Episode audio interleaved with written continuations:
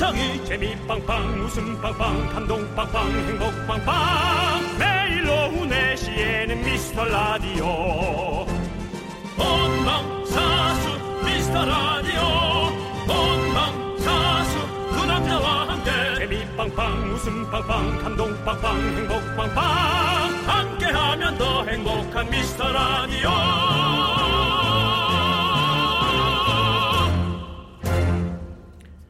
안녕하세요, 윤정수입니다. 안녕하세요, 여러분의 친구 남창희입니다. 네. 한 몇 살 정도까지 이런 추억이 있을까요? 여름에 할머니가 대접에다가 얼음 동동 띄워서 만들어주셨던 미숫가루, 냉장고 열면 주스병에 들어있던 시원한 보리차, 네. 그런 것들. 네. 몇 살까지 알까요, 이런 것들을? 저는 정확히 알고 있는데. 뭐 저는 며칠 전에도 미숫가루 하나 받아서 네, 아니 뭐 저희도 받긴 받았지만 계속 그렇게 살아가고 있다. 네네. 예. 맞아요. 근데 20대는 이런 거 잘 알까요? 10대, 20대는 잘 모를 것 같은 느낌? 예. 그래도 먹는 거니까. 네. 20대는 알지만 못 느끼죠. 그렇겠죠. 이제 세월이 지나야지만이 네. 알 수 있는 추억과 향수의 맛이죠. 그렇죠. 그렇습니다. 예. 우리 피디님이 아까 얘기했지만 네네. 저희한테 미숫가루를 선물해 줬는데 네네. 윤정수 씨는 건강하게 다이어트하라고 주셨는데 네네. 흰 설탕을 푹푹 넣어가지고 미숫가루 자체 먹는 것 자체가 망한 거거든요. 그래서 망할 땐 확실하게 망해야지 어정쩡하게 망하면 네. 뒤에 또 먹는 또 커피에 설탕도 넣어 먹는단 말이에요. 그렇게 망할 바에야 네. 아예 미숫가루에 설탕을 넣어서 네. 속상하고 그 다음 날을 도모하자. 네. 예, 그런 저의 빅피처가 있습니다. 알겠습니다. 근데 매일 빅피처입니다. 네. 정말. 너 그런 거 좀 오프닝에 너 말하지 말라고 나한테. 아니 저는요 정말로 여기 이렇게 얘기해 주셔가지고 대본에 써주셨어요. 아 무슨 라디오를 한 사람이 대본을 봅니까? 저는 대본 플레이했습니다. 에이, 그런 거죠. 그렇습니다. 네. 자 어쨌든 그래도 한 순간이라도 행복했다는 게 중요한 거 아니겠습니까? 사실은 설탕이 들어가는 건 잘못됐다는 걸 알면서도 네. 이미 어디서부터 이게 어그러졌을까. 네. 아 이걸 준 사람 때문이야라고. 거기에 책임 전가하면서 먹습니다. 네. 되게 행복합니다. 그렇습니다. 네, 그때 행복합니다. 여러분 나중에 조금 후회하더라도 일단은 행복합시다. 윤정수 남창희의 미스터 라디오.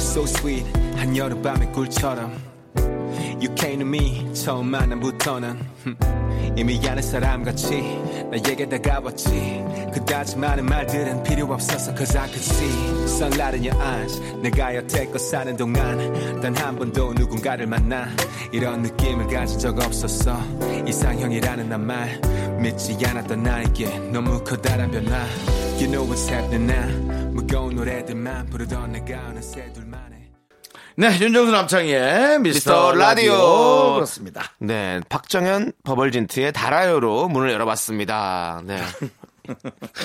노래 선곡 참 좋죠? 이게 대본인 거예요? 노래 선곡은 네가 했지.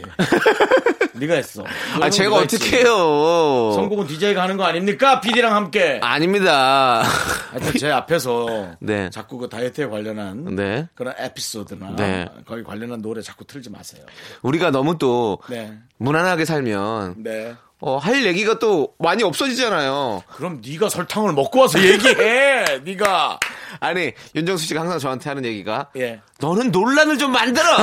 논란을 만들어야지. 너 그렇게 그냥 평탄하게 살아서 뭐 인생이 그럼 되는 게 아니야 연예인이. 너 소금 먹고 와. 소금 먹고 와서 나랑 다시 얘기해.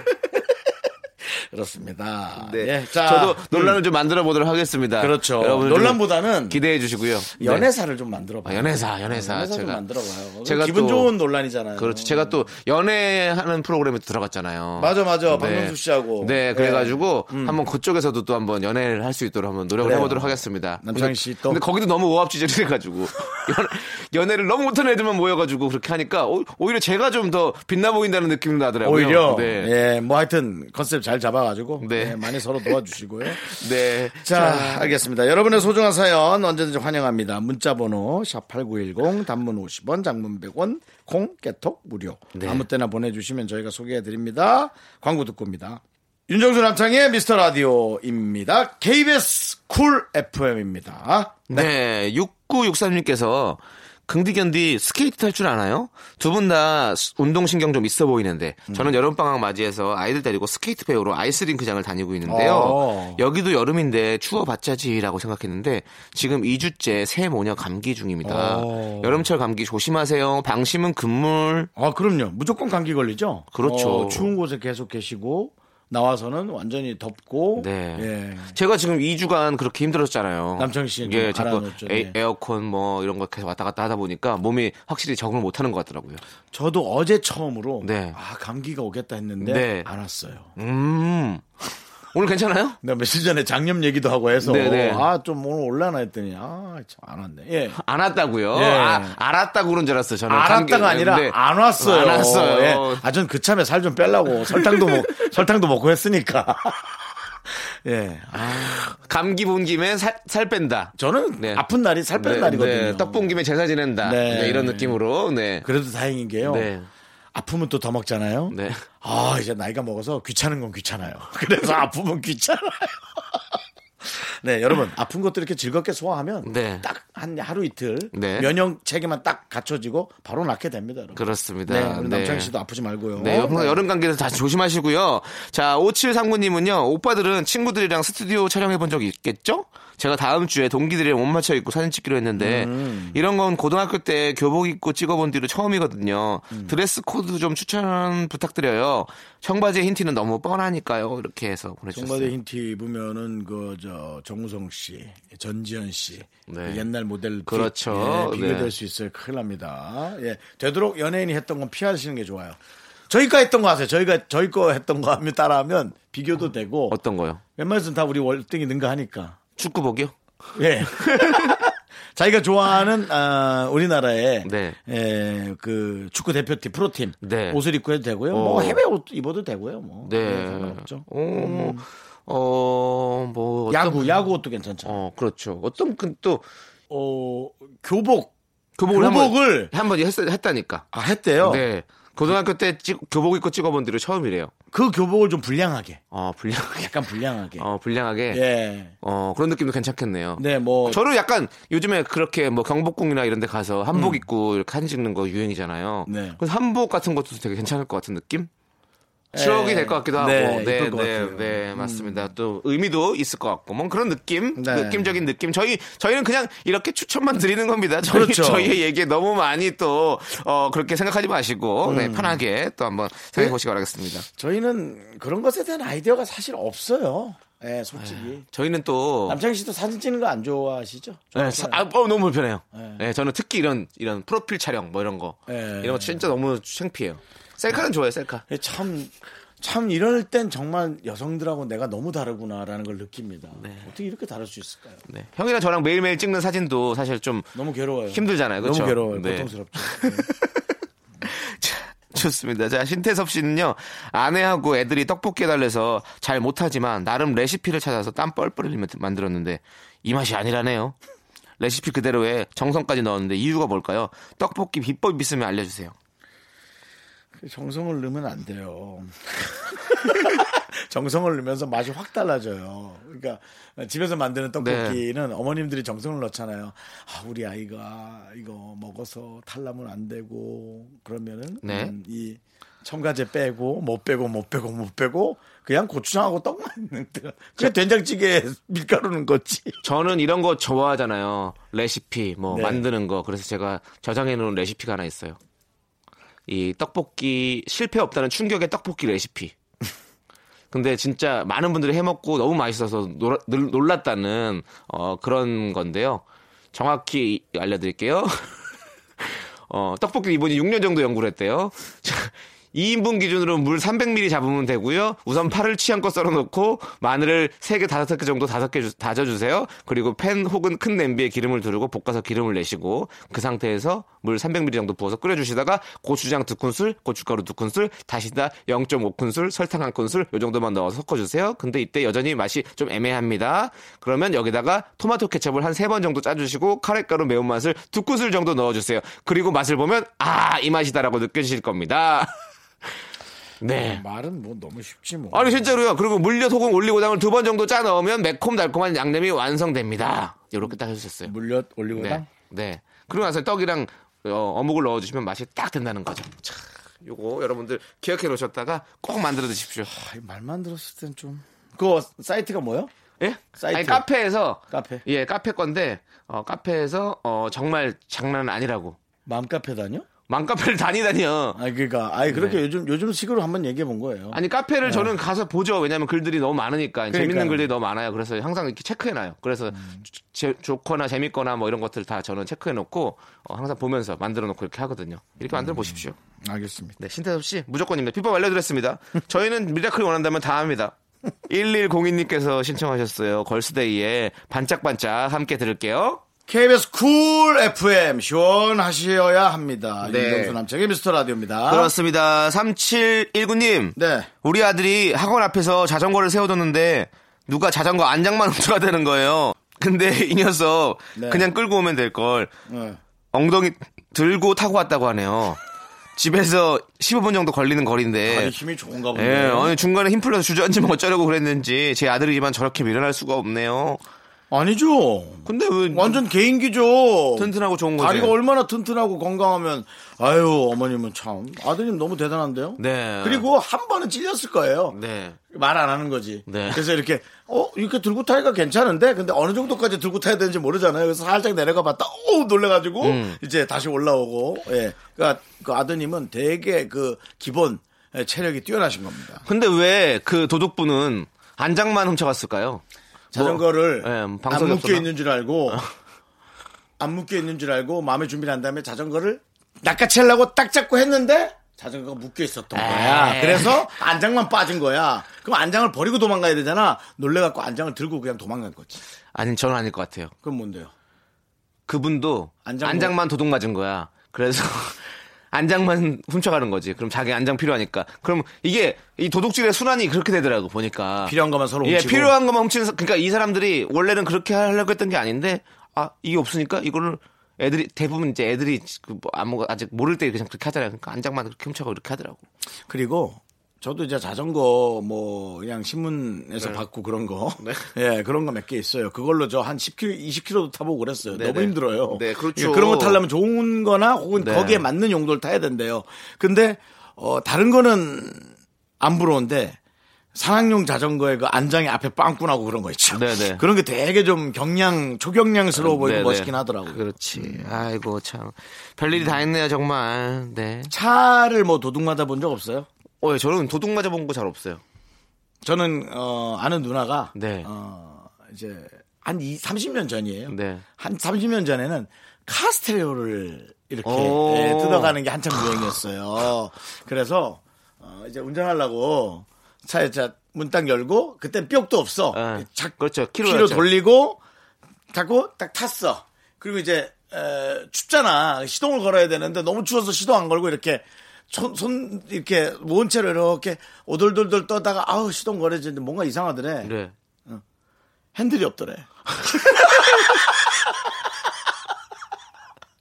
그렇죠. 스테레오 깃박스 뜯다가 네. 잘못 뜯어서 핸들까지 다 뜯어간 거예요. 핸들이 없대. 뭔가 이상하대. 뭔가 이상한데 그럴 것 같아. 핸들이 없어지면 한 번에 모를 것 같아. 그러니까. 생각도 못할 거 아니에요, 진짜로. 설마 핸들이 없어진 거? 에. 이제 이런 생각 하겠죠. 우리도 라디오 딱 들어왔는데 마이크가 없어졌어. 없으면 모르죠. 예, 모르죠. 그러고 이제 하려고 그러는데 없죠. 에야. 뭐 이런 식의. 세상 참 별일 많이 있습니다. 별일 옛날에 그 자동차 그 S로 시작하는 자동차 있잖아요, 중형 자동차. 네. 예. 근데 그거 맨날 S 훔쳐가는 게 뛰어서 갖고 가면 앞에 그 예, 마크 말이죠. 예, 서울대 합격한다고 그래서 많이 떼갔었어요, 진짜로. 그것도. 그런 루머는 자동차 회사에서 만드는 걸 수도 있어요. 만들어서 더 팔라고. 진짜 많이 그랬었는데. 맞아요. 네. 자, 그리고 7847님께서는요. 긍디견디 남자친구 생일이랑 저희 4주년 기념일이 일주일 정도밖에 차이가 안 나는데요. 이걸 한 번에 몰아서 챙기면 좀 섭섭할까요? 아니? 참고로 그동안 4번 따로 챙기긴 했습니다. 조언 좀 해주세요. 아이, 한꺼번에 해야죠. 이걸 뭘. 그러니까. 그죠? 저는 그렇게 생각해요. 이게 솔직히 사랑의 깊이가 아니고 낭비스러워 보여요. 잠깐만. 예. 근데 또 그러네요. 생각해보니까 우리 7847님 생일은 또 떨어져 있으니까 생일도 챙기고 결혼 기념일도 챙길 거 아니에요. 그러면 약간 또 형평성이 안 맞지. 그 둘 다 포기해야지. 그렇지. 그러면 본인도 생일을 포기하든지 기념일을 포기하든지 하나로 막 뭉쳐서 해야 되는 거죠. 매해마다 바꾸면 어때요? 올해는 생일 챙기는 해. 올해는 내년은 기념일 챙기는 해 해서 제가 좋아하는 거 뭔지 아시죠? 사다리를 타는 거예요. 네. 그래서 사다리를 타서 기념일, 생일 이렇게 고르는 거죠. 헷갈릴 것 같은데요. 사다리가 제일 나아. 왜냐면 나 같은 사람이 짝소리가 없어. 야, 그래서 내가 기념일 챙기겠지. 아, 그래서 내가 생일 챙기겠잖아. 이런 말이 없습니다. 네. 사다리 한번 타면 끝이에요. 네. 그냥 저는 하나는 뭔가 정말 제대로 챙기고 뭐 생일을 파티를 뭐 이렇게 딱 한다든지 하고 기념일 같은 경우는 또 소소하게 이렇게 하면 또 그거 나쁘지 않을 것 같은데 너무 기념일이라는 이렇게 선물을 서로 챙겨주기보다는 그냥 같이 만나서 그렇게 같이 얼굴 보고 기념할 수 있는 그런 걸 하면 되는 거 아닙니까? 난 그렇게 생각하는데 아니에요? 뭐 저도 간단히 하는 게 맞다고 생각합니다. 같이 뭐 작은 뭐 케이크와 식사 뭐 이 정도만 하면 되는 거 아니에요? 뭐 네, 나름 또 이유가 있으신가 보죠. 어쨌든 이거 보세요. 서로 얘기가 자꾸 이렇게 저렇게 찔끔찔끔 나오잖아요. 네. 이게 정리가 안 되고 사다리. 혹은 홀짝제. 그래서 홀수는 생일, 짝수는 기념일. 근데 한 몇 년 지나면 까먹어요. 우리 홀수를 생일로 하기로 했나, 짝수를 생일로 하기로 했나 이런 게 있죠. 자, 그러면 윤정수 씨의 이런 조언 한번 잘 생각해 보시고요. 예. 자, 노래 한 곡 듣도록 하겠습니다. 효린이 부릅니다. 바다 보러 갈래?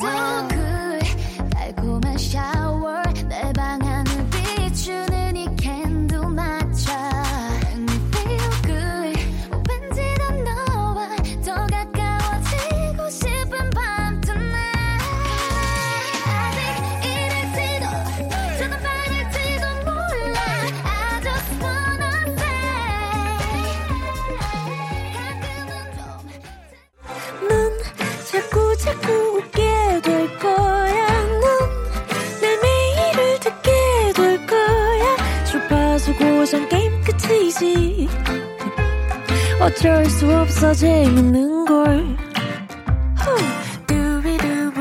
윤정수 남창희 미스터 라디오.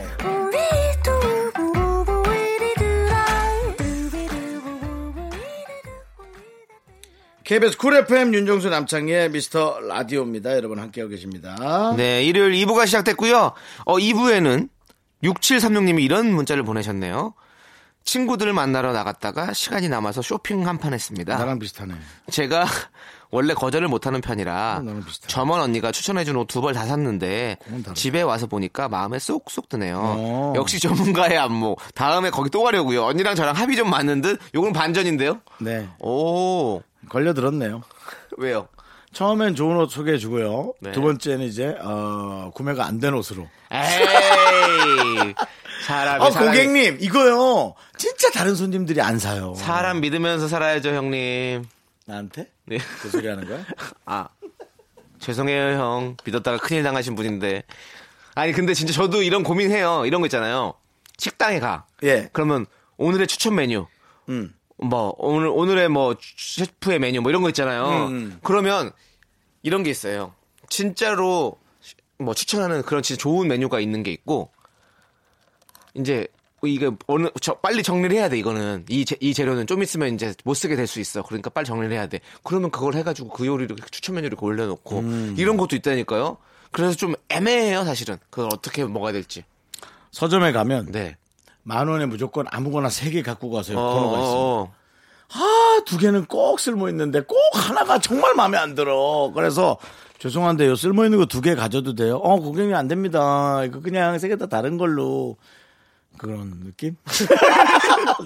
너무 고통. 그러니까 하나 끼워 파는 거. 하나 끼워 파는 거. 그렇지. 너무 고통스럽지. 아, 참 이게 좀. 네. 근데 아니 이분은 이렇게 좀 합이 잘 맞는다고 보니까 이 옷가게 가서 많이 사셔야겠네. 네. 그리고 또 이 점원과의 대화나 그런 또 스타일이 맞는 데가 있어요. 그리고 또 이렇게. 안목 있으신 분들이 있어요. 그 옷을 진짜 좋아해서 거기서 일하시는 분들이 많이 있거든요. 맞아요, 그런 분들이 맞아요. 골라주면 사실은 나랑은 뭔가 안 맞는 것 같은데 라고 생각했지만 그 되게 잘 어울리는 것도 맞아요, 있죠. 맞아요. 네네. 잘하셨네요. 어쨌든. 네. 그런데 하나 생기면 완전 득템이죠. 네네. 네. 자, 그리고 3945님께서는 외국에 나가 있는 친구가 한 세 달 엄청 잘 지내더니 이제 먹는 것 때문에 스트레스가 심하대요. 특히 곱창 먹고 싶어 죽겠다는데 마음 같아선 보내주고 싶지만 방법을 모르겠어요. 그나저나 저는 진짜 외국 나가서 못 살 것 같아요. 곱창 없이 못 살아. 정말 못 살아. 곱창은 좋아. 외국엔 곱창이 없나? 없구나. 못 본 것 같다. 거의 없는 걸로 알고 있어요. 약간 거기도 근데 내장 같은 걸로 수프 이런 거 끓이긴 한다고 하는 걸로 알고 있는데 아닌가 모르겠네요. 예. 외국을 잘 못 나가봤는데. 그러니까는 가장 안타까운 분들이 음식 안 맞아서 힘들어하는 분들이 확실히 엄청 힘든 모양이더라고요. 그렇죠. 전 그런 걸 겪어본 적이 없어요. 진짜요? 예. 저는 겪어본 적이 있는데. 음식이 없어서 힘든 적은 있죠. 아니, 그 사람들이 먹고 사는 걸로 그냥 먹고 살면 돼요. 아니 그 서양에 갔는데. 퀘벡이라는 곳을 갔어요. 퀘벡 유명하죠. 네, 저기 코펜하겐? 아니요, 캐나다의 퀘벡. 퀘벡이 네. 프랑스 마을인데 네네. 그 도깨비 촬영지로 유명했던 거길 갔어요. 네. 근데 촬영하러 거기 갔는데 3일을 있었는데 네네. 거기는 이제 식당이 그 프랑스 식당 이거밖에 없는 거예요. 그래서 뭐 먹을 게 이제 한식당 이런 건 아예 없고 뭐 아무것도 없고 이제 아예 서양식만 있어요. 근데 제가 그날 촬영 끝나고 이제 회식을 해가지고. 술을 좀 마셨어요. 네. 다음날 해장을 해야 되는데 먹을 게 아무것도 없는 거야. 다 네. 피자 뭐 이런 밖에 없는 거야. 그래서 정말 죽을 뻔했어요. 너무 힘들어서. 너무 좋지 않아요? 에? 너무 힘들어 죽을 뻔했어요. 피자에다 그리고 너무 맛있잖아요. 스파게티. 아 죽겠다. 저는 그걸로 해장 안 되죠. 그래서 그 다음에 바로 몬트리올로 넘어왔는데 몬트리올에서는 한국 식당이 많으니까 매일 한국 식당 가서 밥 먹었어요. 네. 너무 힘들더라고. 그때 너무 질려가지고 그래. 저도 서양식 되게 좋아하는데 그 힘든 사람은 그런 게 힘들지. 네네. 그래서 진짜 한국 오고 싶었어요. 음식 때문에. 뭐 고추장 그런 거 안 갖고 왔어요? 예, 저는 고추장 이런 거보다는 국물을 좋아하거든요. 그러니까 고추장을 풀어서 국물을 만들어 끓여 먹으면 되지. 라면 같은 거. 뭐 그래도 되죠. 그럼 되는데 네. 그런 게 없었어요. 그런 거 안 챙겨가. 저는 그런 거 안 챙겨간다고 생각하는 스타일이거든요 원래. 그럼 뭐예요? 해장은 못하겠다고 죽겠다 그러고 챙겨는 가지 않고 어떡하라는 거예요? 거기서 술 마실 줄 몰랐죠. 그래요? 네. 그러면 다음부터는 네. 그런 거 챙기지 말고요. 네. 주방장 한 분을 챙겨가세요. 주방장 술을 끊든지. 술만 안 마셨으면 됐었어요. 네, 술을 끊어. 맞아요. 네. 과음을 해가지고. 예. 자 그리고 박대성님께서는 긍디견디 가을이 오면 하고 싶은 게 있나요? 저는 올 봄에 갔던 금강 종주 라이딩 때. 자전거길 옆에 끝없이 피어있던 들국화가 가을엔 어떤 모습으로 나를 반겨줄지 궁금해서 또 가고 싶습니다. 아유, 우리 여성님 또 낭만주의시네요. 네. 네. 아 근데 진짜 네. 저는 이거 별로 하고 싶지 않은데요. 이걸 너무 하고 싶어서 기다리는 분의 마음을 이렇게 엿보면 너무 부러워요. 네. 그래서 저도 제 주변 동료들이나 친구들한테 꼭 얘기하거든요. 네. 남과 같이 하지 않아도 좋고 네. 그것이 하찮은 거라도 상관없다. 맞아요. 꼭 네가 하고 싶은 걸 하나 만들어서 네 마음껏 즐겨라 라고 얘기하는데 이분은 충분히 그러신 것 같아요. 네. 대성하셨네요. 그렇습니다. 이름이. 네. 이름 좀 보세요. 뭔지. 박대성 씨죠. 대성했어요. 네. 이게 제일 성공이지 뭐. 그렇죠. 네. 맞아요. 저도 예전에 작년에 부모님 모시고 하늘공원에 갔었어요. 네, 상암동의 하늘공원. 거기 해바라기 밭이랑 막 억새풀이랑. 깜짝 놀랐잖아. 왜요? 아니야. 아니 하늘공원. 네. 하늘공원이라고. 네. 거기 이름이 똑같아서 난 놀랐어. 어디라고? 하늘공원이 뭐 하는데요? 공원이에요. 그냥 공원이죠? 네네. 파크. 네. 네. 거기 올라가면 한강도 쫙 보이고 되게 좋아요. 양평종 지나온 하늘공원이라고 추모공원이 있거든요. 아니 이름이 똑같아가지고 나 순간적으로 너무 놀랐어. 얘가 왜 그렇게? 아니. 상암동에 있는 하늘공원, 노을공원 이렇게 많이 있잖아요. 그래서 거기 갔었거든요. 근데 부모님이 너무 좋아하시더라고. 해바라기 꽃 이런 것들을 코스모스도 피어 있고 가을에 가니까. 그걸 남철 씨가 하신 거예요? 네, 모시고 갔어요. 그래서 저도 올해 또 가고 싶은 느낌 있죠. 그래서 억새풀 축제하면 거기 축제하거든요. 그때 부모님 모시고 딱 한번 가보려고요. 네. 어떻게 나를 반겨줄지 우리 부모님 반겨줄지. 진짜 꽃을 좋아하는구나 남창희 씨. 네네. 그래서 기다려줘요. 화원 같은 거 한번 해보지 그래요. 화원이요? 네, 예. 화원이요? 네. 저도 내가 화원 몇 개 밀어줄 테니까. 상갓집 해서 꽃배달 제가 하는 걸로. 그러니까 한번 해봐요. 꽃배달만 하면 너무 그 돈 벌고 배달하는 거에 너무 급급하니까 네. 꽃을 직접. 근데 죄송한데 네. 저 제일 이거나 좀 열심히 해볼게요. 이것도 잘 못해가지고. 안 맞는 것 같아서 그러는 거야. 그래서 형이 추천해 주는 거야. 좋은 걸로. 형 사람 그렇게 네. 재단하지 마세요. 알아서 하겠습니다. 네. 자, 노래 들을게요. 이사 담요님께서 신청하신 김현철 형. 어? 왜 그래? 야, 왜 그래? 너 꽃이 어울려.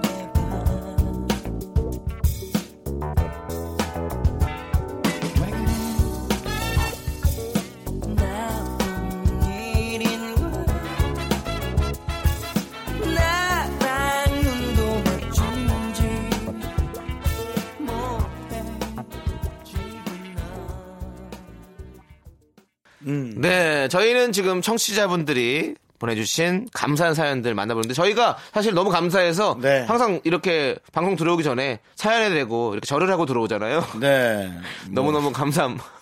절은 안 하는데 바깥에서 왜 이렇게 너무 놀란 표정을 우리 송 PD님께서 지시면서 네. 네. 아니 그런 마음이다라는 거죠. 저희는 네 정말 그렇게 감사하다라는 생각을 드리고요. 네. 근데 이 정말 이 사연이 없으면 네. 저희가 무슨 말을 이렇게 하겠어요. 늘 남창희 씨랑 저랑 그냥 맨날 시덥지 않은 얘기는 하겠죠.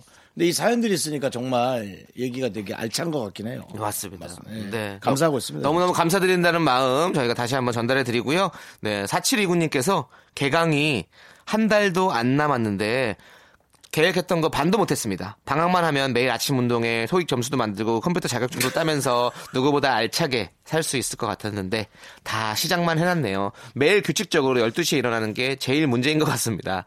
저 이렇게 살면 안 될 것 같은데 채찍질 좀 해주세요. 주먹질이라도 해드리고 싶습니다. 진짜 좀 일찍 일어나라고. 예. 정말 정작 저야말로 진짜 주먹질을 좀 맞아야 될 정도예요. 네. 저도.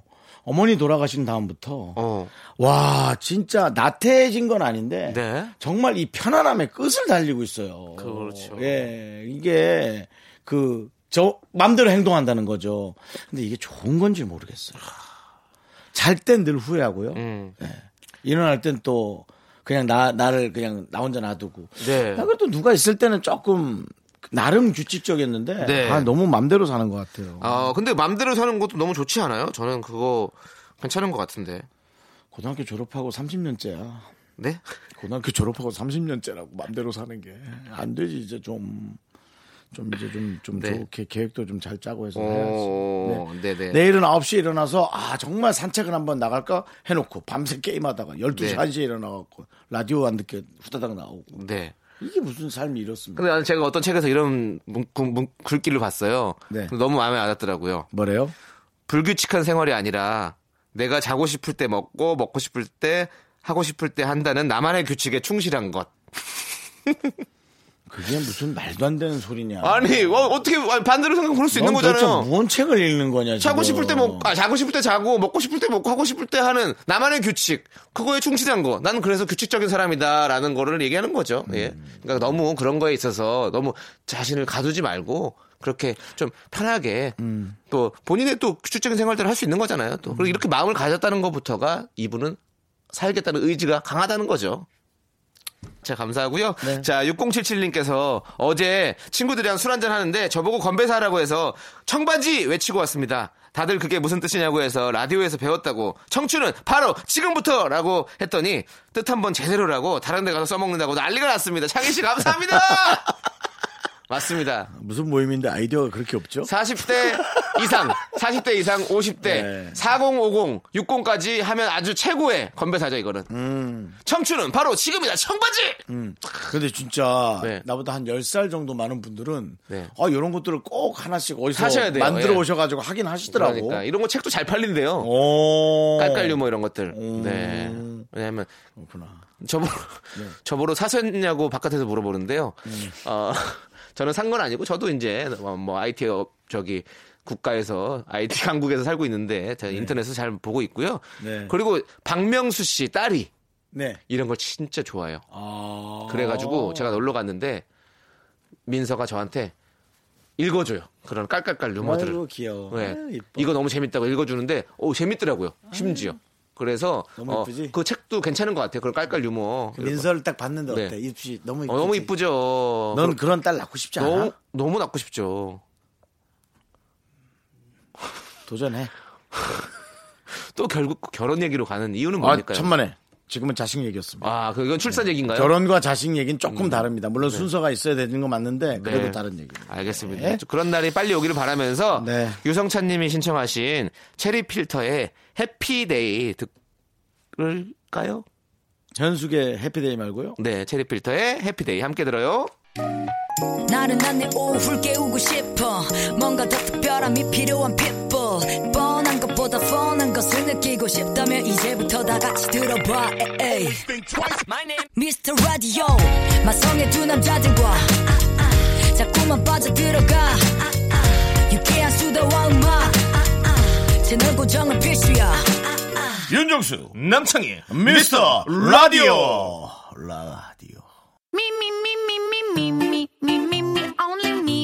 윤정수 남창의 미스터라디오에서 드리는 선물입니다. 광화문에 위치한 서머셋 팰리스 호텔 숙박권 30년 전통 삼포골뱅이에서 통조림 선물세트 진수바이오텍에서 남성을 위한 건강식품 야력 전국 첼로사진예술원에서 가족사진 촬영권 비타민하우스에서 시베리안 차가버섯 청소이사 전문 영국크린에서 필터 샤워기 주식회사 홍진경에서 더 김치 즐거운 여름 숲캉스 평강랜드에서 가족 입장권과 식사권 개미식품에서 구워 만든 곡물 그대로 21 스낵세트 현대해양레저에서 경인아라뱃길 유람선 탑승권 한국기타의 자존심 덱스터기타에서 통기타 빈스옵티컬에서 하우스오브할로우 선글라스를 드립니다.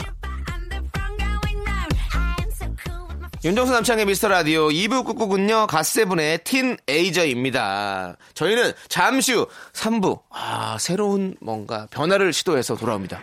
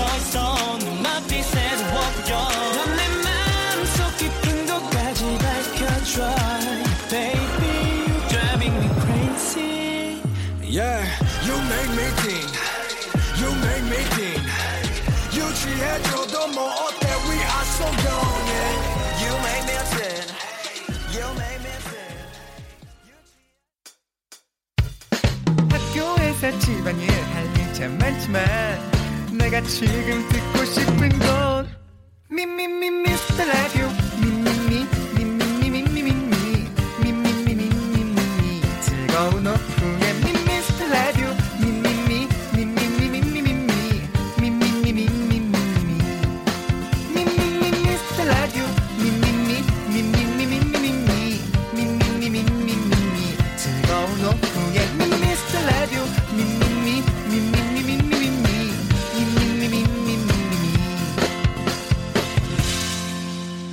윤정수 남창희의 미스터 라디오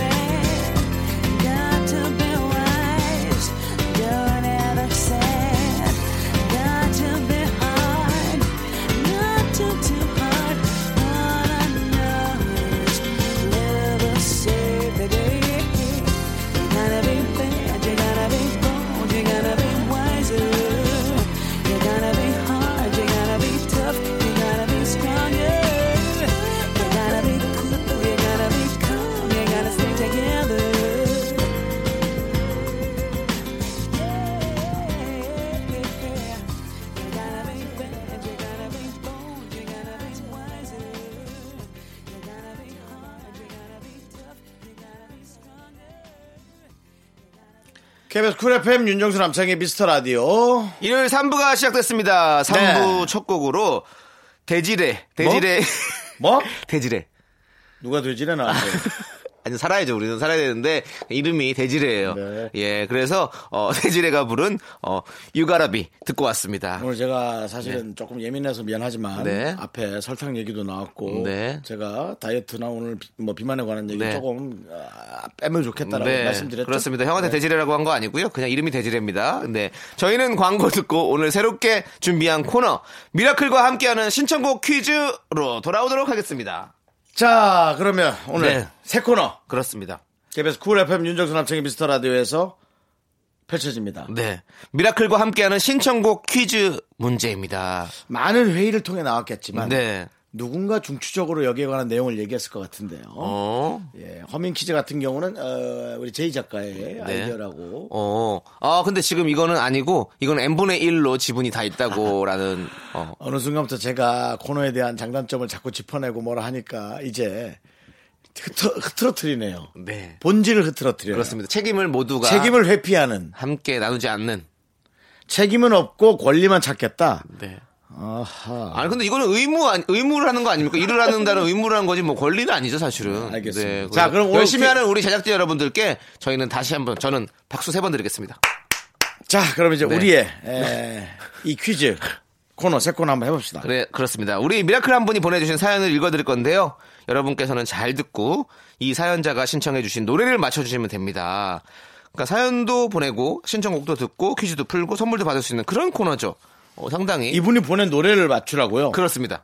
와. 이분의 사연을 듣고 우리가 이분이 무슨 신청곡을 했을까라는 걸 맞추면 되는 거예요. 당연히 관련이 있는 걸 했겠죠. 네. 근데 보십시오. 이걸 어떻게 맞추냐 하는 분들을 위해서 저희가 객관식으로 준비를 했고요. 정답률은 50% 보기는 2개 드립니다. 아 그래요? 네 그렇습니다. 정답 보내주신 분들 중에서 저희가 추첨을 통해 총 10분께 선물 드릴 건데요. 문자번호 샵8910 단문 50원 장문 100원 콩깍개톡은 무료입니다. 약간 사다리 느낌 있네요. 사다리요? 네. 둘 중에 하는데 뭐 굳이 사다리입니까? 홀짝제 느낌이네요. 네, 홀짝제죠. 홀짝제. 네. 네, 그렇습니다. 그러면 사연을 한번 저희가 소개해드릴게요. 여러분들도 함께 풀어보십시오. 청취자 0124님께서 보내주셨어요. 조카가 롯땡월드를 간다고 해서 할인되는 카드를 주면서 입장권만 끊으라고 했는데 추로스, 음료수, 햄버거 등등 뭘 그렇게 많이 사 먹는지 계속 카드 쓰는 문자가 오고 있습니다. 신나게 놀고 있어서 분위기 깰까 싶어 전화하고 싶은 거 꾹 참고 있는 중인데 시간을 되돌리고 싶네요. 조카 입장에서 노래 하나 신청합니다. 자 이제 윤정수 씨 문제 내주시죠. 네. 이거 되게 중요한 건 조카 입장에서 신청을 한 겁니다. 조카 입장에서 미라클 0124님이 신청한 노래 네. 뭘까요? 1번 세븐틴의 아주 나이스, 2번 박명수의 탈랄라 아주 나이스. 제가 이 좋아하는 노래인데요. 이 노래는 네. 세븐틴의 아주 나이스는 너무 조카 입장에서니까 한번 우리가 추리를 해보죠. 저는 조카 입장은 당연히 세븐틴의 아주 나이스 아닙니까? 너무너무 이 신나죠. 와 이건 뭐 카드 받아가지고 신나게 뭐 긁고 다닐 수 있는 거고. 응? 저는 오히려 2번 느낌 있습니다. 2번이요? 네. 조카가 뭐 박명수 씨를 좋아할 수도 있고요. 조카가 박명수 씨를 좋아한다는 어떤 그런 또 생각지 못한 접근. 네, 네 좋습니다. 그 다음에 네. 그 땡땡월드의 땡땡월드가 뭐가 많죠? 너구리. 어쨌든 뭐 그러니까 어떤 게 많죠? 놀이기구. 놀이기구는 어떻게 하는 거죠? 타는 거죠. 박명수 노래 제목이 뭐죠? 탈랄라. 끝. 이야 소름 돋았어 지금. 와 그러니까 여러 가지 워딩에 라임에 엄청난 빅피처를 만들어낸 첫 번째 코너 이 정도면은 뭐 꽤 많은 걸 섞어 넣었네요. 네 그래도 롯땡월드는 정말 잘못 접근한 네. 모자이크였어요. 대단하십니다. 그렇습니다. 대단하십니다. 예. 자. 그렇다. 그렇게 놀이기구를 타기 때문에 탈랄라다. 오호, 박명수의 팬일 수도 있고. 네. 그렇습니다.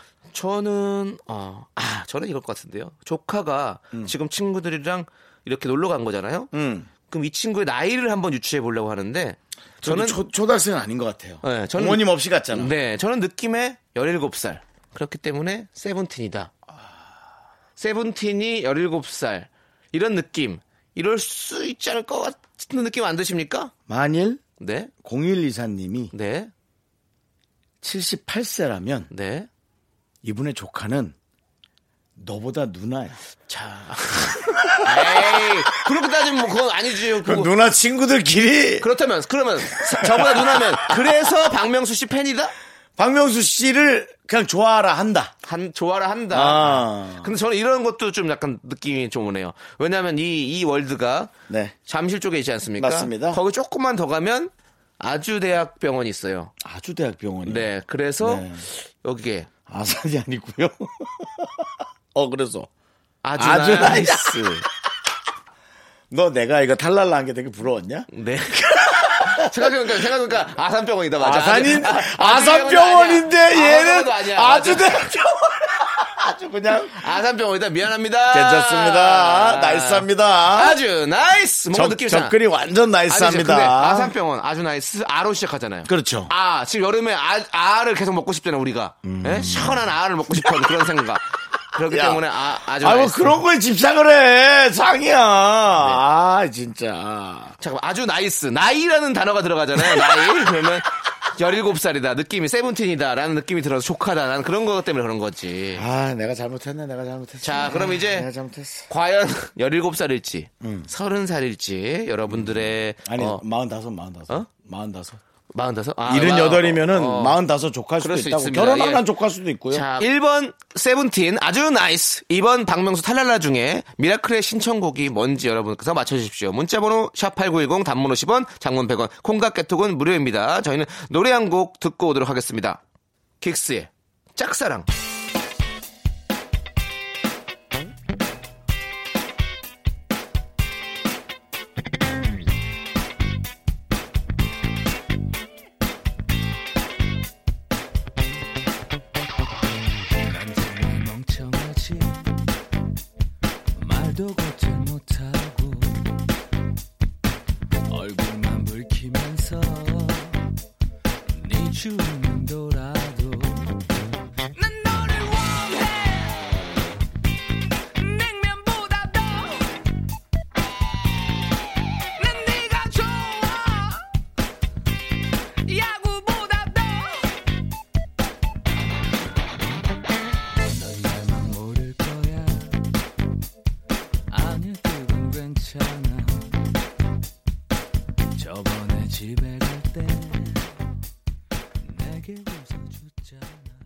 자, 미라클과 함께하는 신청곡과 퀴즈. 네. 조카에게 카드를 맡겨버린 미라클 0124님의 신청곡은 남창희 씨 정답이 봤다. 정답은요.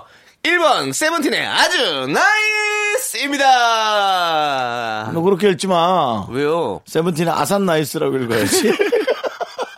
아산 나이스. 네, 네 아주 나이스입니다. 네. 조카가 세븐틴을 엄청 좋아한다고 하네요. 세븐틴 인기 많죠. 그렇죠. 정말 좋아하죠. 네.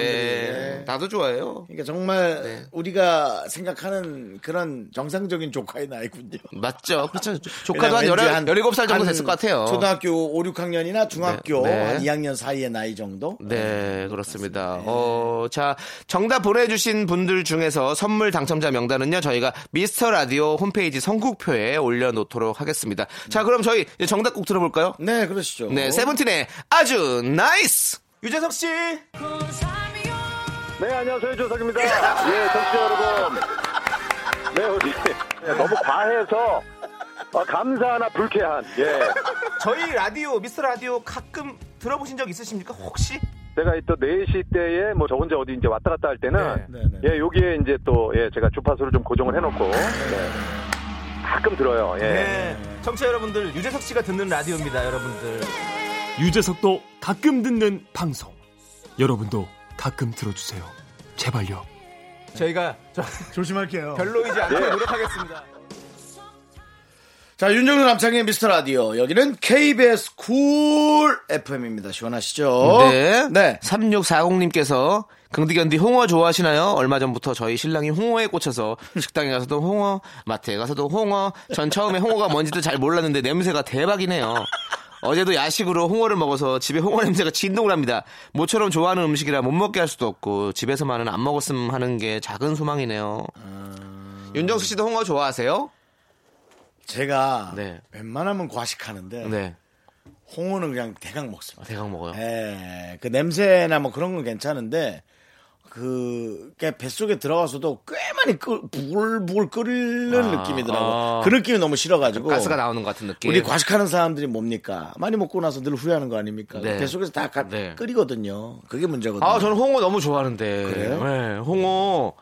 아, 그 건대 가면 진짜 맛있는 집 있거든요. 남창이 미래의 네. 와이프가 보낸 것 같으네. 거기다가 또 홍어 애탕이랑 이런 거 다 먹으면 코가 뻥 뚫리면서 그냥 신나게 맛있게 먹죠. 아, 코랑 뭐 홍어 코 이런 거 막. 아, 그러고 보니까 네. 홍어는 한꺼번에 많이 못 먹어서 먹을 수가 없어서 내가 싫어하나?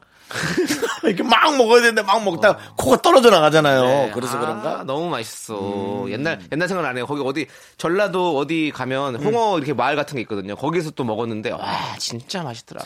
너는 그런 거 진짜. 그런 거는 어디 냉장고에 넣는 게 아니라 어디 헛간 같은 데다 놓고 말린다면서요? 그렇게 아니 이렇게 냉동 창고 같은 데가 있어요. 그럼 거기 안에 이제 거기 탁 해가지고 먹는데 거기 들어가도 봤잖아. 거기 창고 안에 와 죽을 뻔했어요. 들어가면 막 띵해 막 머리가. 예 맞아요. 네. 하여튼 남창희 씨는 참 미식가야. 네 맛있는 거 많이 드세요 여러분들. 자 저희는 샤이니의 줄리에 함께 들을게요. 화원을 차려서 음식 같은 거 해먹고 오면 참 좋을 것 같아. 넌디가.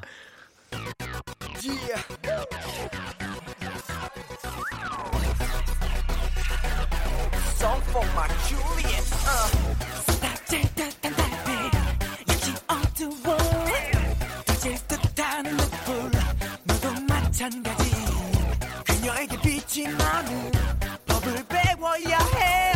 그녀 보면 눈이 멀어버릴 거야. 제발 기회를 줘요. 나 오늘 눈마치 널 안고 싶어서 내게 장난치는 게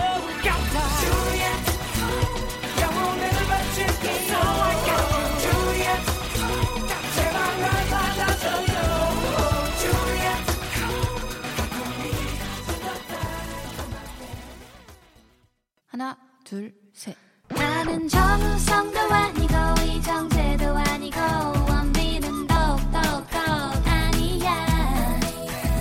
나는 장동건도 아니고 강동원도 아니고 그냥 미스터란데. 윤정수 남창희의 미스터라디오.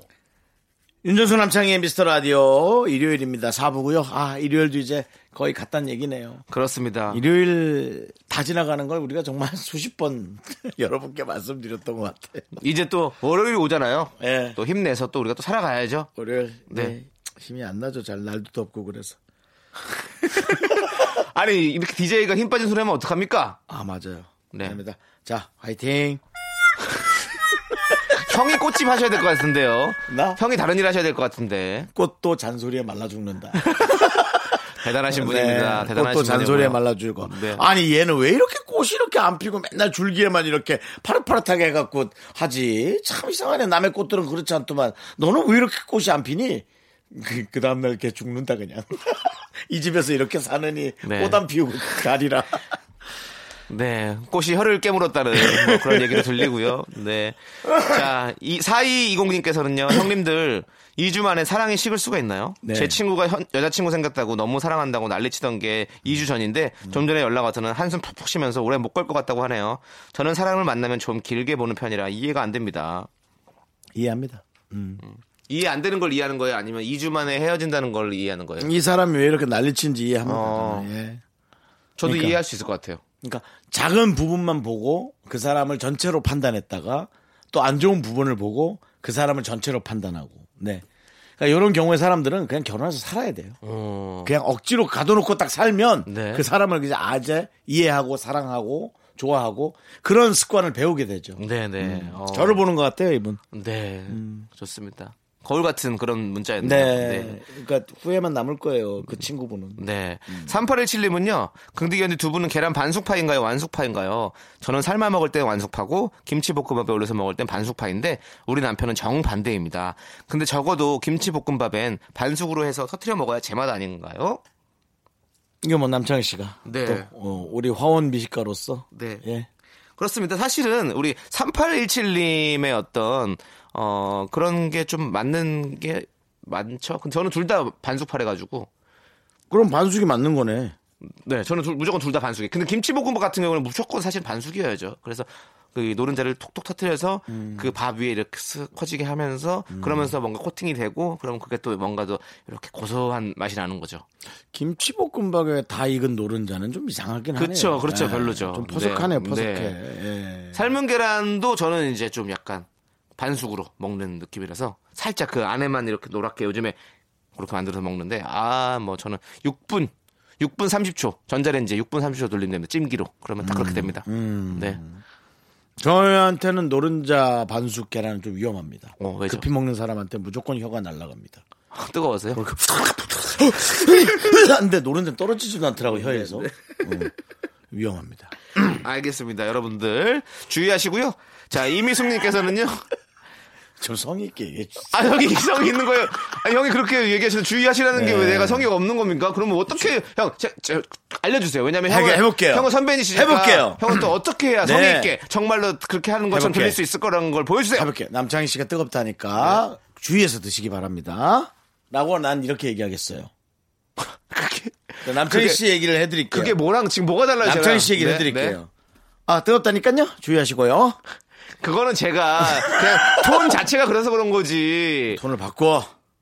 예. 자, 뜨겁다니까 여러분들요. 예. 그럼 연기자, 주의해 주시고요. 연기자인데 예. 오해받아. 주의해 주시고요. 자, 그러면 권애영님께서는요. 염색약이 두 손에 새까맣게 다 묻었네요. 아, 엄청 가볍다 갑자기. 나이 39살에 미용 자격증 따고 오늘 처음으로 염색을 해봤거든요. 커트, 드라이, 염색 등등 미용의 세계는 끝이 없는 것 같아요. 힘들지만 어린 시절 못 이룬 꿈을 지금에서라도 이뤘다고 생각하니 행복합니다. 근데 저도 진짜 요즘에 이 생각 많이 하거든요. 뭐 염색한다고? 아니요. 그럼 그 미용이나 아니면 뭐 네일 아트 뭐 이런 거 자격증 따고 싶은 생각 배우고 싶어요. 막 꽃꽂이 이런 것도 그렇고 희한해. 손으로 하는 거. 손으로 해보고 싶은, 한으로 할 수 있는 것들 자꾸 해보고 싶어요. 점점 구도가 나온다. 뭘로요? 일단 샵은 꽃집으로 하고, 네. 옆에다 테이블을 두 개를 놓고 네일 아트를 해. 네네. 그 다음에 이제 한쪽에서는 헛간 같은 걸 작게 만들어서 홍어를 말려. 그렇게 해서 샵을 해봐. 없는 샵이야. 일단 없는 샵이야. 프랜차이즈 샵으로는 없는 샵이야. 네. 그렇게 하면 좋을 것 같아요. 알겠습니다. 네. 근데 저 진짜 네일 아트 좀 해볼까요? 남자도 요즘 많이 해요. 아니, 개그맨 이상준 씨도 배웠어요. 그래서 자격증 따셨는데, 진짜 하고 싶어요. 저는 이렇게, 뭐, 색칠하고 이런 거 좋아하거든요. 손으로 이렇게 일하는 거를. 그래요? 진짜 좋아요. 그래서 하고 싶어요. 그럼 해야지. 알았어요. 그러면. 배워요. 형, 저 배웁니다. 이거, 라디오 하면서, 자격증 점점 따면서, 그거 이렇게 변해가는 모습을 라디오에서도 보여주시면 아마 이 방송 듣는 분들도 그걸 한번 따볼까 하는 생각을 할 거예요. 그러면 우리 미스터 라디오에서 저의 어떤 네일아트 자격증 출정식을 한번 만들어주시면 어떨까요? 그래야 제가 딱 확실하게 하고 배우죠. 그럼 나는 KBS에다가 네일학원 하나 차려야겠다. 미라클 다 받아가지고. 그리고 왜냐면 출정식 할 때 우리 또 네일 아트 하시는 분도 계실 거고 자격증 있으신 분도 있을 거니까. 맞아. 그러니까 좀 조언을 듣고 제가 한번 또 시도를 해보려고요. 그러네. 괜찮네. 오케이. 한번 우리 피디님께서 제작진께서 또 한번 심사숙고해서 한번 만들어주시면 감사하겠습니다. 자, 네, 남창희와 함께하는 네일 교실 어때요? 미라클과 함께 학원 다니는 거죠. 네. 좋은데. 좋은데. 자, 좋고요. 자, 그럼 이제 노래 듣도록 하겠습니다. 노래는 박힘찬 씨가. 또 이름도 힘찬 씨가 또 보내주고 박힘찬. 네. 예. 힘찬 씨가 보내주신 신청하신 마마무의 고고 베베. 네. KBS 쿨 FM 윤정수 남창의 미스터 라디오 내일 방송. 오늘 나가는데도 내일 방송을 하고 있습니다. 네. 지금 또 사연이 온 게 있는데 형 이거는 뭔가 우주의 기운이 우리에게 다 이렇게 꽃이라든지 이런 것들은 네일 아트 다 몰려오고 있어요.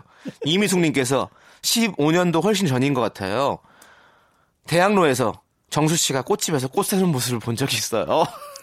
신기해서 그 작은 꽃가게를 들여다보며 리즈 시절 윤정수 씨 몰래 훔쳐보던 게 생각이 나네요. 아, 저도 그때는 한미모 했었는데 그때 시절이 그립네요. 윤정수 씨도 꽃집에 갔었어요? 아, 그 이미숙 씨, 그 앞에 저한테 그렇게 한미모 하셨으면 저한테 나타나셨어야 돼요. 말은 이렇게 해놓고 또 누구한테 시집가신 거예요. 아, 일단 결혼해서 다행이긴 하신데, 뭐 안 했을 수도 있겠지만. 네. 15년 전에 대학로에서 꽃집을 갔다. 야, 내가 누구한테 사줬을까? 그 꽃을. 근데 무슨 공연이 있어서 뭐 가신 거 아닐까요? 공연에 꽃 안 사가요. 어. 네. 돈 아까워. 그냥 밥을 사주거나 저는 네, 먹을 수 있는 걸로. 그렇죠. 예, 꽃을 더 좋아하는 건 전 알고 있습니다. 예, 꽃이 훨씬 더 효과가 좋다라는 거, 이쁘다는 거. 근데 사람 스타일 있잖아요. 네. 전 먹는 거. 네, 그럴 수 있죠. 저녁을 네. 산다거나 뭐 그런 걸 하니까. 누구한테 했을까? 여성분이었을 거야. 여성분이겠죠. 아, 말만 들어도 설렌다. 네. 야, 꽃이 이런 능력이 있구나. 그래. 말만 해도 이렇게 설레는구나. 네. 세상에. 부럽습니다. 요즘에 꽃 살 일이. 15년 전에 제가 부럽다고요? 네. 요즘에 꽃 살 일이 뭐 있으세요? 예, 상갓집을 얼마나 많이 가는데요. 아, 네. 상갓집도 있고. 네. 또, 그리고 개업하시면 이제 네. 개업학원 이런 거 보내주시고. 근데 사실은 개업집보다 상갓집이 더 많아요. 네. 네. 근데 그렇습니다. 뭐, 그렇게 인생의 흐름을 되게 느껴요. 그렇죠. 그렇게 슬프진 않고요. 이제 그러실 때죠, 사실은. 그리고 정말 다행인 것은, 뭐, 물론 여기서 안타깝게 가신 분들의 이제 지인분들에게는 할 얘기는 아니지만. 네. 호상이 많더라고요. 그러니까 살 만큼 잘 사시다가 무난하고 편안하게 모신 상이 많아서 네. 사실 가면서도 되게 마음 편하게 가는 그런 상가집이 많습니다. 네. 아무튼 뭐 다들 아이고 제가 즐거운 얘기만 네. 해야 되는데 또 이렇게 삶과 죽음을 논하네요. 아, 이 너무 철학적이지 않나? 우리 뭐 햄릿이야 뭐야 방송. 네? 와. 죽느냐 사느냐 그걸 네가 왜 얘기해? 어때요? 네. 그러면 다음 거 얘기할게요, 형. 네. 저희가 얘기 안 하고 배고프니까 우리 그러면 햄릿 말고 햄 들어요. 햄을 형 네. 이렇게 햄을 이렇게 두꺼운 큰 햄 있잖아요. 그걸 이렇게 크게 썰어가지고 이렇게 돈가스처럼 이렇게 빵가루 입혀가지고 튀겨 먹으면 맛있다. 진짜 맛있어요. 햄을 네, 밀가루 입혀요. 네, 햄까지 진짜 맛있어. 그 케첩을 딱 찍어서 이렇게 먹으면 진짜 맛있어. 그거 맥주 안주도 아주 기가 막히지. 그럼 다음 주 화요일에 내가 햄을 갖고 올 테니까. 네, 제가 네가 쇼리한테 얘기해서 네. 빵가루 좀 갖고. 빵가루 까꿍. 네, 아, 집에서 만들어 먹어야겠다 그거. 네. 예. 자, 우리 1332님께서는요. 창희 씨 궁금한 거 있어요. 요즘 야인시대 제방 보고 있는데요. 거기 나오시는 거 맞죠? 네, 맞아요. 저 때가 몇 살이에요? 완전 풋풋하네요. 연기사랑이 저기서 시작된 건가 봐요. 맞아요? 거기서 시작이에요? 아니죠. 더 일찍부터 시작했죠, 저는 사실은. 색즉시공? 아니요, 색즉시공이 아마 이때쯤인 것 같고요. 이것보다 좀 뒤였던 것 같고, 그 전에 또 이제 시트콤들을 많이 했었어요, 시트콤. 얘기 좀 해줘요. 멋진 친구들 2. 그때가 이제 KBS 거. 예, 네, KBS 거. 맛집 친구 2가 그때 처음으로 연기를 제대로 시작한 건 그거였던 것 같아요. 맛집 친구 아니 뭐죠? 멋진 친구들 2. 맛집 친구들 아니고요. 그래서 그때 이면식 선배님이 저의 어떤 삼촌으로 나오셨고 뭐 정경숙 선배님이 저의 엄마 역할로 나오셨고 막 그랬었어요. 예. 그래서 그때 시작됐고 야인 시대 쭉쭉 이어갔죠. 그 전에는 정경숙 씨하고 나이 차이도 몇 살 안 나면서 뭘 또 엄마 역할을 하셨네. 그때는 제가 이제 20살 안전, 그때는 저도 어렸으니까. 네. 그래서 아무튼 그랬었던 기억이 나네요. 참. 재밌었지. 옛날 생각 그렇죠. 그때 너무 좋았지. 좋았죠. 버는 건 없어도 즐거웠죠. 네, 그냥 와서 이렇게, 연기자들이랑 같이 이렇게 카메라 앞에서 이렇게 한다는 게 너무너무 행복했어요. 그때는 뭐 너무너무 해보고 싶었던 일이었잖아요. 제가 고등학교 때 항상 연극을 했었으니까 연극하면서 와 이렇게 해보고 싶다. 연기자가 되고 싶다는 생각했었거든요. 여러분들 이 방송 듣는 여러분들도 잘 생각해 보세요. 우리 어릴 때 돈 몇 푼 없어도 되게 즐거웠어요. 맞아 형. 근데 왜 이렇게 다들 각박하게 살고 있을까요? 물론 뭐 가족이 있고 하니까 네. 책임감에서라도 그렇겠지만 근데 그때는 돈은 없었어도 희망이 있었거든요. 네. 뭔가를. 그렇죠. 근데 현실을 너무 알아버렸다라는 이유로 저희가 좀 너무 그렇게 사는. 그래, 사람이 희망이 없어지면 사는 게 재미가 없어지는 거예요. 희망이 없으면 억만금이 있어도 네. 불만만 있을 뿐이에요. 그러니까요. 그 돈도 계속 부족할 거거든요. 맞아. 네. 그때가 그립습니다, 정말로. 네. 그때처럼 다시 살아보죠. 자, 박종현님께서도 형님들 첫 월급 받았을 때 기억나시나요? 아, 이분 또 갑자기 또 네. 아우, 감성이 또 우리랑 비슷해지시네. 저는 작년까지 시준생이라 부모님 결혼기념일 뭐 챙겨드렸는데 이번엔 첫 월급으로 부모님 여행 보내드렸어요. 그래요. 와, 여태 받기만 했는데 뿌듯합니다. 이 맛에 돈 버나봐요. 부모님 여행 보내드리는 첫 월급으로. 박종혁 씨, 박종혁 씨가 진짜 괜찮은 사람이다. 이 돈의 느낌을 알기 시작하시네. 네. 돈은 저축해서 통장에 찍히는 숫자를 보는 즐거움도 있지만 네.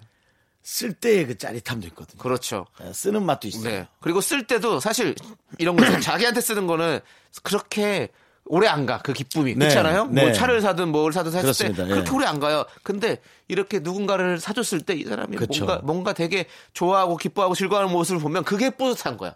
그래서 사람들이 이제 이것에서 더 한 발짝 나가서 기부하고, 네. 그렇죠. 봉사하고. 아. 네. 근데 이제 기부하고 봉사하는데 약간 그런 것은 내 기부와 내 봉사가 어디로 가는지 정도는 알아야. 네. 내가 또 거길 보면서 뿌듯하잖아요. 네. 그게 좀 어렵더라고요. 근데 그것도 이제 뭐 각자 또 어떤 많은 기관과 단체들마다 또 다른 또 그런 걸 하고 있으니까. 나는 네. 좀 집착하듯이 전화를 해서 찾아내요. 어디로 갔죠? 잘 누구요? 겁니다. 예. 어느 집이요? 나 네. 진짜 그렇게 물어봐요. 근데 제 그게 권리 아닌가? 권리라기보다 그럼요. 그럴 수 있잖아요. 그럴 수 있죠. 너무 알고 싶어요. 네네. 생색내겠다는 게 아니에요. 뭐 몇 분이나 냈다고 생색내겠어요.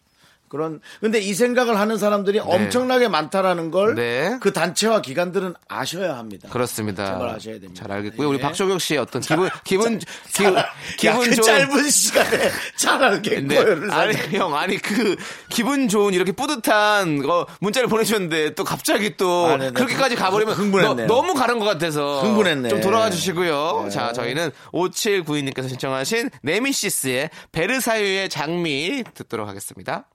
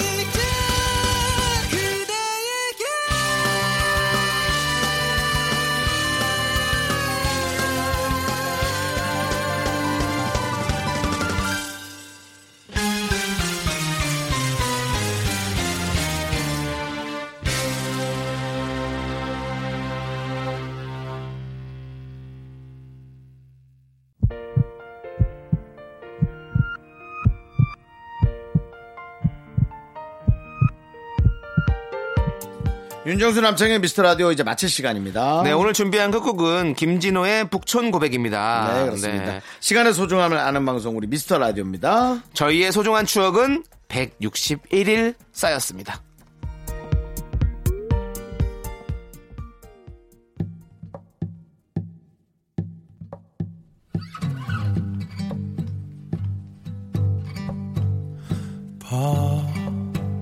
바람이 차니까